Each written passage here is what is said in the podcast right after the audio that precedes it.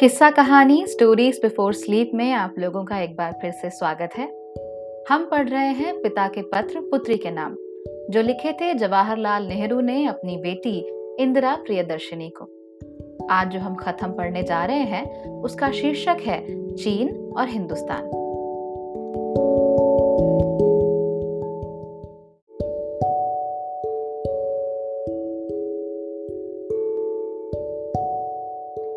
किस्सा कहानी stories before sleep में आप लोगों का एक बार फिर से स्वागत है। हम पढ़ रहे हैं पिता के पत्र, पुत्री के नाम, जो लिखे थे जवाहरलाल नेहरू ने अपनी बेटी इंदिरा प्रियदर्शिनी को।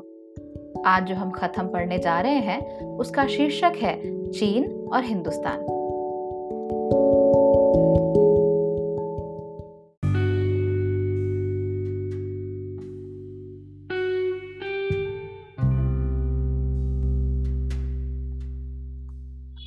उस जमाने में हिंदुस्तान और चीन में छोटी छोटी रियासतें या राज थे। इनमें से किसी मुल्क में भी एक राज नहीं था। हर एक छोटा शहर, जिसमें कुछ गाँव और खेत होते थे, एक अलग राज होता था। ये शहरी रियासतें कहलाती हैं। उस पुराने जमाने में भी इनमें से बहुत सी रियासतों में पंचायती राज था। बादशाह ना थे, राज का इंतज़ाम करने के लिए चुने हुए आदमियों की एक पंचायत होती थी। फिर भी बाज रियासतों में राजा का राज था। गो की इन शहरी रियासतों की सरकारें अलग होती थी।